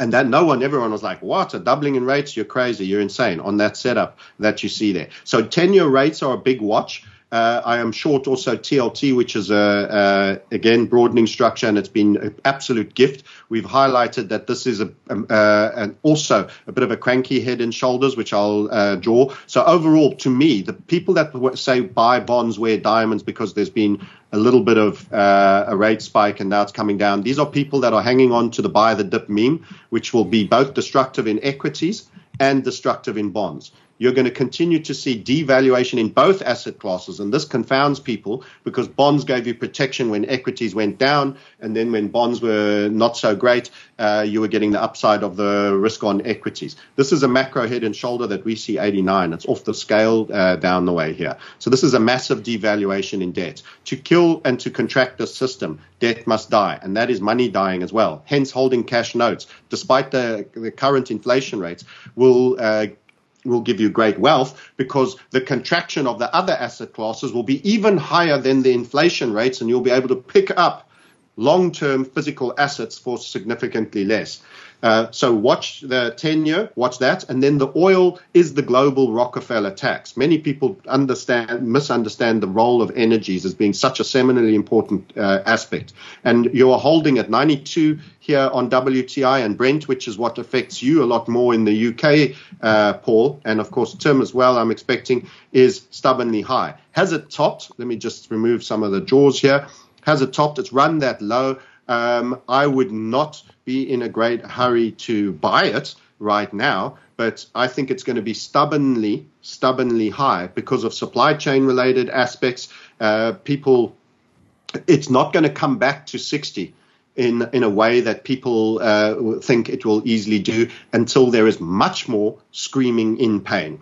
So there's much more to come on the pain side before you get this very critical energy component, which has been one of the most stubborn all the way down. And we highlighted this. Don't forget, we are the original and only that I know of single digit oil callers in 2019 in September. We stood on stages in November and then again in February in the dollar vigilante and said single digit oil. And as hard as you fall to the downside is as uh, geometrically the response you get to the upside. And that was on a macro falling wedge in energies.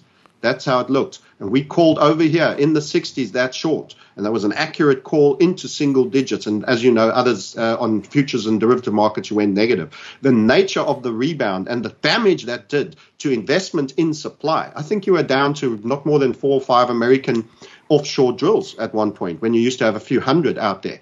Uh, so the damage that did to supply over two years and lockdowns and various other things. And with that right sizing down of the demand, um, you're getting such as you get some degree of normalization. You have real, real problems. Then you add to it what's gone on geopolitically with Russia and Ukraine. Um, you know, you're, you're, even if you reduce the overall demands immensely and everybody does much less, if you're not getting the supply, you can still pay stubbornly high prices. So this is another key benchmark. You will only get some degree of normalization, I think, if they successfully get it down to $60, and I'm not even sure that it'll easily happen. So, um, so do you think 200 300 dollars a barrel would would you We've we've said we've said we've said 250. In mm. other words, this was your cheap oil era here and uh, uh, over and back here. But remember, we probably won't even be measuring this in dollars uh, by the time 250 should occur. Uh, but the equivalence of if we have some legacy benchmarking of whatever token X will be in, because I think a lot a lot will have changed in that time. This was your flat era when you were between 10 and 35. This was your rising wedge that gave you your bull period into here. This was all proliferation. This was your great financial crisis, property bull market. Uh, then it got stamped on. This was your low that ran the previous low that we called over here on an inverted HVF. So we twice called macro moves on energy markets here and then more recently uh, here. This is this is long term a beginning of a new trend that will surpass the legacy high of 147, and I can see uh, 200s, 250s, but I don't have a geometric target for that. But that's a that's a so that's what I call a more vague generalist number, and I'm not going to try to be a hero and say 400, 500 to be the guy who puts it out. But there will be lots of upside post that, and how far this comes down uh, is they're going to require ever so much more pain on the people to get that uh, down. It's it's not that elastic uh, that you'll be able to do it. Literally, you need to take everybody's money out their bank accounts uh, to ensure that because it's in everything. Yeah, yeah, absolutely. So you you use the phrase HVF a few times. So that's hunt uh, volatility, volatility funnel, funnel, method. That's yeah, right. Right. Okay. the surname and it's about volatility. So the volatility squeezes are your major trades. I mean, just we're on this chart. This was where uh, we, we, were engaged to the short side.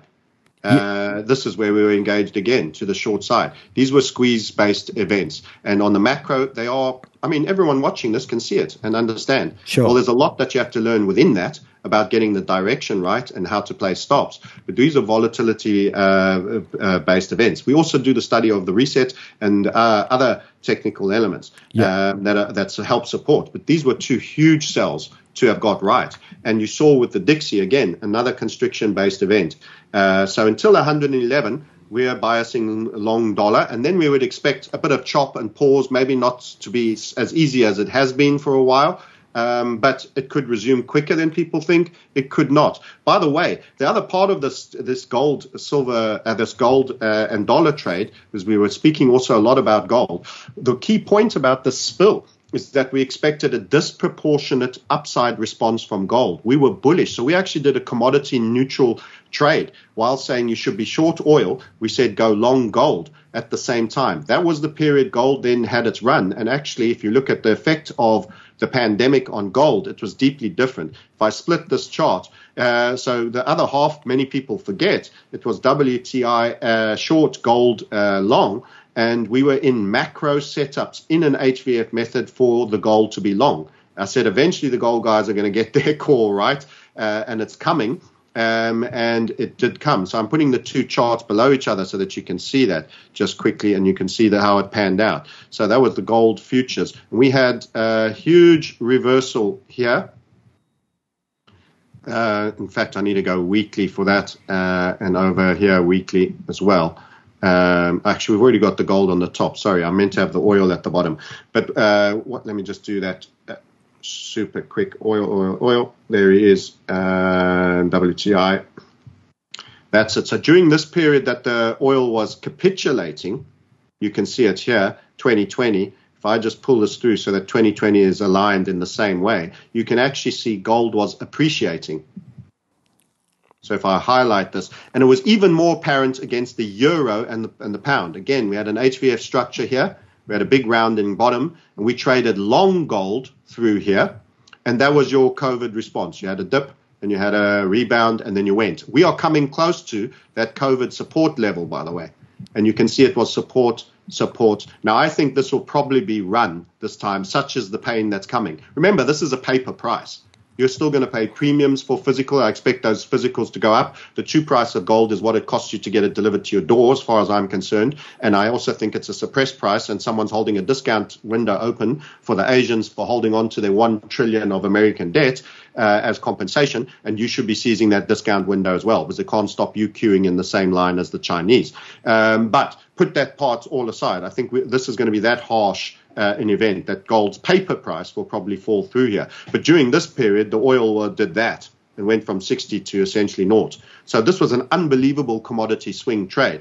And if I show you the, uh, the against the GBP, you will see we actually got given literally the tops and it did. This is why I say targets are good places to take money off. It's not always forever. So the people that have gone absolutely crazy and said, you know, Dixie 150 uh, and all of this, I think a lot of things will have broken before you get that level of number, although it could occur. Here was the macro on a monthly for your gold against the pound, monthly chart setup on an HVF method rule. And we had our community in here this is that. This is against the GBP. It's even sweeter against the euro. That was it. It made it there, and that was essentially top. You got a small wind up, and we sold the top wick on a monthly chart. Small little wind up chat, and it came and kissed it a second time, and is now looking. Look at these tall wicks here. That looks like it's going to dip even against the pound for a bit. Why? Because everyone is in this dollar dominant state, and that means it should be bad for oil and gold and drag it all down.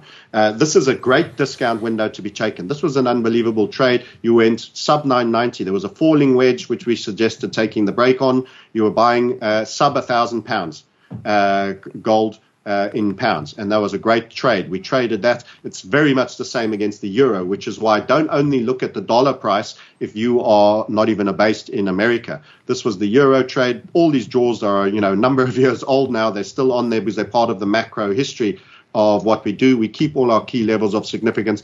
You were buying euro down here at 1100 euro, and you got right the way up at the top out at 1700 euro. That was your trade. Look at that pullback post target run but you are still higher now. But look at the pullback. Then you wound up again on a lower time frames, and we had follow up trades that came. But right now, looking soft. Right now, looking soft and coming off in the paper price markets. So, real discount opportunity is coming, and I think it should be taken. And you can dollar cost average if you're afraid of buying uh, and it goes lower. So everyone should be dollar cost averaging into precious metals, in our opinion, right now. Uh, it, it's a fail safe way, and you can stack. We've got a couple of links under our YouTubes people can buy from. You can stack with them. You know, if you're buying just a single silver ounce a week, you know that's about not even 30 pounds 25 pounds you would spend you can every when you get a tube you can take delivery uh, to, to, keep your postage down you can everyone can do this uh, paul uh, and I think they should. And I, am truly messianic. I'm trying to save people uh, because, well, I'm talking my book as well, it must be said, but I truly assess from all aspects of my research and experience that this uh, is a physical uh, asset that should be accumulated in these crazy times. Absolutely. And that, that takes us full circle because that's exactly why I wanted to look at the gold price relating to dollars um, and looking at the dollar is the first thing that we we we analyze because of this. Because I can see that there's an opportunity to come to to get into base metals in exactly the same way. And I was tying it into the fact that perhaps the dollar was going to turn, but for how long? But what's very interesting is how you've sort of laid out the possibility that the dollar might be rising from a macro point of view, and gold and precious metals will be doing the same. So we're not going to go without giving you an opportunity to uh, tell us where we can find more information about you, you know, your handles and your, your websites and, and, and everything else, your Twitter handle, etc. But before we do that, we like to finish up um, with media picks, which is um, unfortunately Tim's not with us today, but I think it'd be nice to hear how the the uh, the market sniper relaxes of an evening and, and, what sort of things you do in terms of what media you like to consume to relax yourself from the markets. Um, so would would you like to tell us what what your media pick would be um, uh, from your perspective? That's a tough one because media is my. Uh, I look at media as part of my work. I don't do too much social viewing. I have watched a little bit of Vikings, um, I, I, suppose, and things like that. Uh, and I'm a Liverpool uh, fan when it's live season, and of course a Springbok rugby fan. Sure. So uh, you I'll be watching the test. So a little bit of sport distraction. I allow them to give me that drug. Um, I mean, it could be a book, it could be podcast, it could be anything at all. That it's just oh, something that, something that you value very highly. That you think, if we were in a pub together, you'd share it and say, "Oh, you know, this is really great." Yes. So uh, I actually, uh, Tim Ferriss does a lot of interesting things on his po- podcast, mm. life extension, safety, uh, health, diet, nutrition. I, I, tend to think a lot. You know, trading, uh, people have underestimated that you can't mind force it. Bad mm. biology is bad trading decisions. If you've stayed up and you're on three hours sleep and you're on four coffees, you're going to short circuit. All my biggest losses have come on bad biology. Uh, you can't brain force bad biology. So keeping yourself in a good state of health. So I actually like things that are longevity and health orientated and diet. I watch quite a bit um, on that. I ride an e-bike when I'm in my station where that is, uh, so I can cheat to get home, but I do some hills. So I like to do that, keeping fit. So th- those are the kind of things, and I think it's great for unwinding. We sit too much, Tim. Um, so you know, I'm even thinking of reverse integrating and getting um, an Islamic toilet alongside my existing loo because the squat position is something you need to do more, uh, both for bowel, uh, nutrients. So these are bizarre responses to your media-related question, but uh, my head is popping with all sorts of things, of, and that's quite a primeval way of defecating, by the way, yeah. which was naturally good for you. Yeah. Uh, and I think we sit too much. Uh, we sit, you know, in this right angle type situation. I have low back pain, so I deal with a couple of things. You know, you when by the time you're in your early 50s, as I consider myself to be, you have got a couple of miles on the clock now. Uh, and staying out of pain, staying pain free, staying physically strong. Uh, I'm embracing life and wanting to go long. Uh, and my, my punishment on the world and the people are pulling the strings of this world is my continual existence in rude good health, calling them out. Um, so I intend to inflict that punishment for as long as I bloody well can. Uh, and everything that does uh, have me bat on in reasonable good shape is of great interest to me. Uh, I love the sun. I think everyone in the UK should get more vitamin D. I have my daughter with me. She's as pale as a as a mushroom, and I try to get her into a bit of sun to keep her healthy from the flu threats and everything else. Uh, swim in salt water, that sort of thing. So things uh, things pertaining around good health, longevity, lifestyle um, and then I'm absolutely fascinated by the Times. My work is my passion. Sure. I'm not partially here because, oh, I need to earn a check. I'm here because I want to be here. If I had no one subscribing, I would be blatting into the darkness uh, about everything I think about what's right and wrong in this world. I'm just lucky to be paid very generously by an awesome community that value what I do uh, and I have been very well looked after by, after by them, and I thank them continually. People who want to find it, it's themarketsniper.com. Uh, you will book and have a chat with a call by someone just who is a member as well. Uh, we don't hire salespeople or anything. It's a community of the willing. Recognize as you have, and I love what you do, by the way. A big shout out to Paul and Tim because you talk about probability no guarantees. And you may have noticed I'm a bit of a linguistics. I stamped on uh, a couple of times saying you can't say never, you can't do everything. We we program our brain by our language, by the way. The Power of the Subconscious Mind was one of my favorite books. So that's not a media response, but it was a reading. You've got to recognize what you say and think in terms of choice of words. I've almost become uh, pragmatic because you are the most, my brain, the voice my brain hears the most is my own. Um, it's on every podcast. It's on everything. If I start talking in terms of certainty, I start thinking in terms of certainty, uh, and there are no certainties. So I, I, am very careful about what I program my language, my brain with. I turn adverts off. I'm not big media. I get resentful of adverts. You, you remember the Go Compare ads in the UK? I thought that was actual listener abuse. That radio stations allowed that degree of irritation factor. And I took that to the extreme that I, I'm on Spotify. Uh, I, I pay for it to not have adverts. So commercial messages, I, I, I just eliminate bump.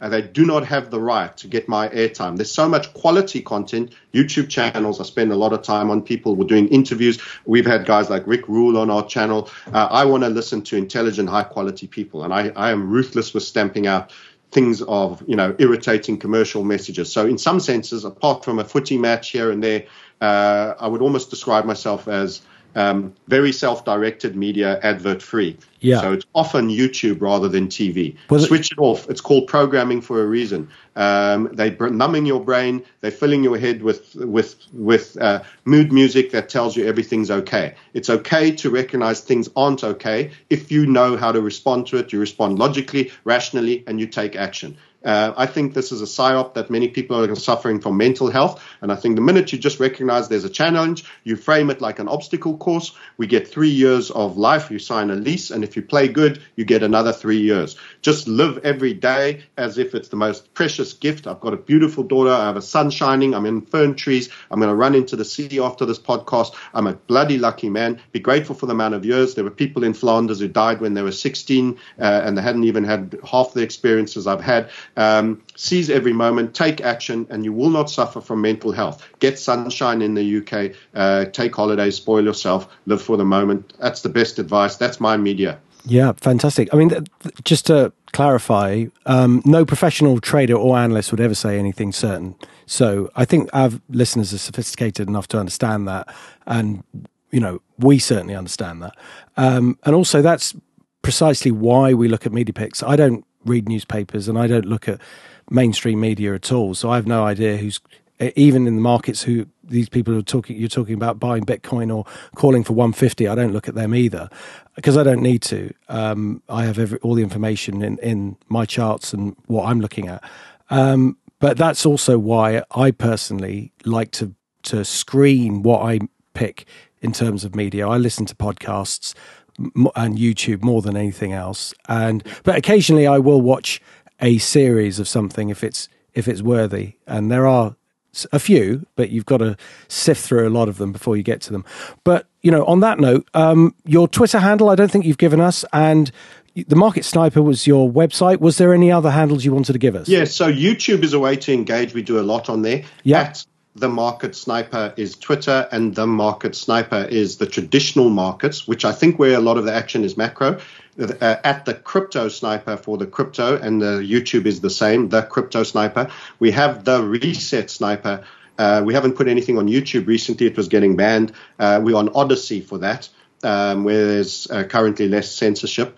Um, and I occasionally put out thoughts in terms of where the greater game is being dragged. Right. So that's pretty much uh, all the handles. The website, book a call from there if you feel it no one is ever put under any pressure and you're shown uh, what you could do. There's also cheap entry points if you wanted to just have a, a, live trading day with us. So people can spend $197 and have three hours of market ana- analysis with our community, ask questions in the our, our, you know our stream. So you know people, there's there's no there's there's there's all ways of experiencing us uh, and kick off from the website at themarketsniper.com. And thank you very much for having me on. And I love what you guys are doing. And you've got some awesome guests coming on uh, regularly and are definitely worth a listen. And I think everyone should be hitting the subscribe subscribe button on your podcast right here, right now, to ensure they don't miss uh, other uh, great guests that are coming on. And I'd love to actually you to send me the housing guy because it sounds like he's got some real interesting cyclical analysis there. Yeah, well, he's just written a book, so that's Akhil Patel, and it's it's going to be coming out,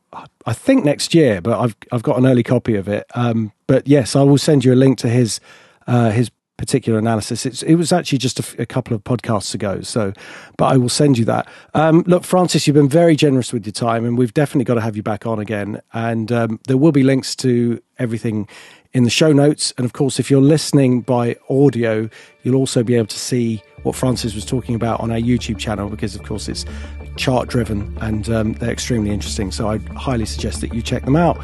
Francis, the Market Sniper, thank you so much for coming on the show. It's been an absolute pleasure and we hope to have you back very soon. Thank you, Tim. Have a great uh, rest of your week running. You too. Thanks Bye a lot. now to everyone. Bye. Cheers. And thank you so much for listening, and we will catch you next time. This podcast is for entertainment purposes only. Please do your own research or contact a professional advisor.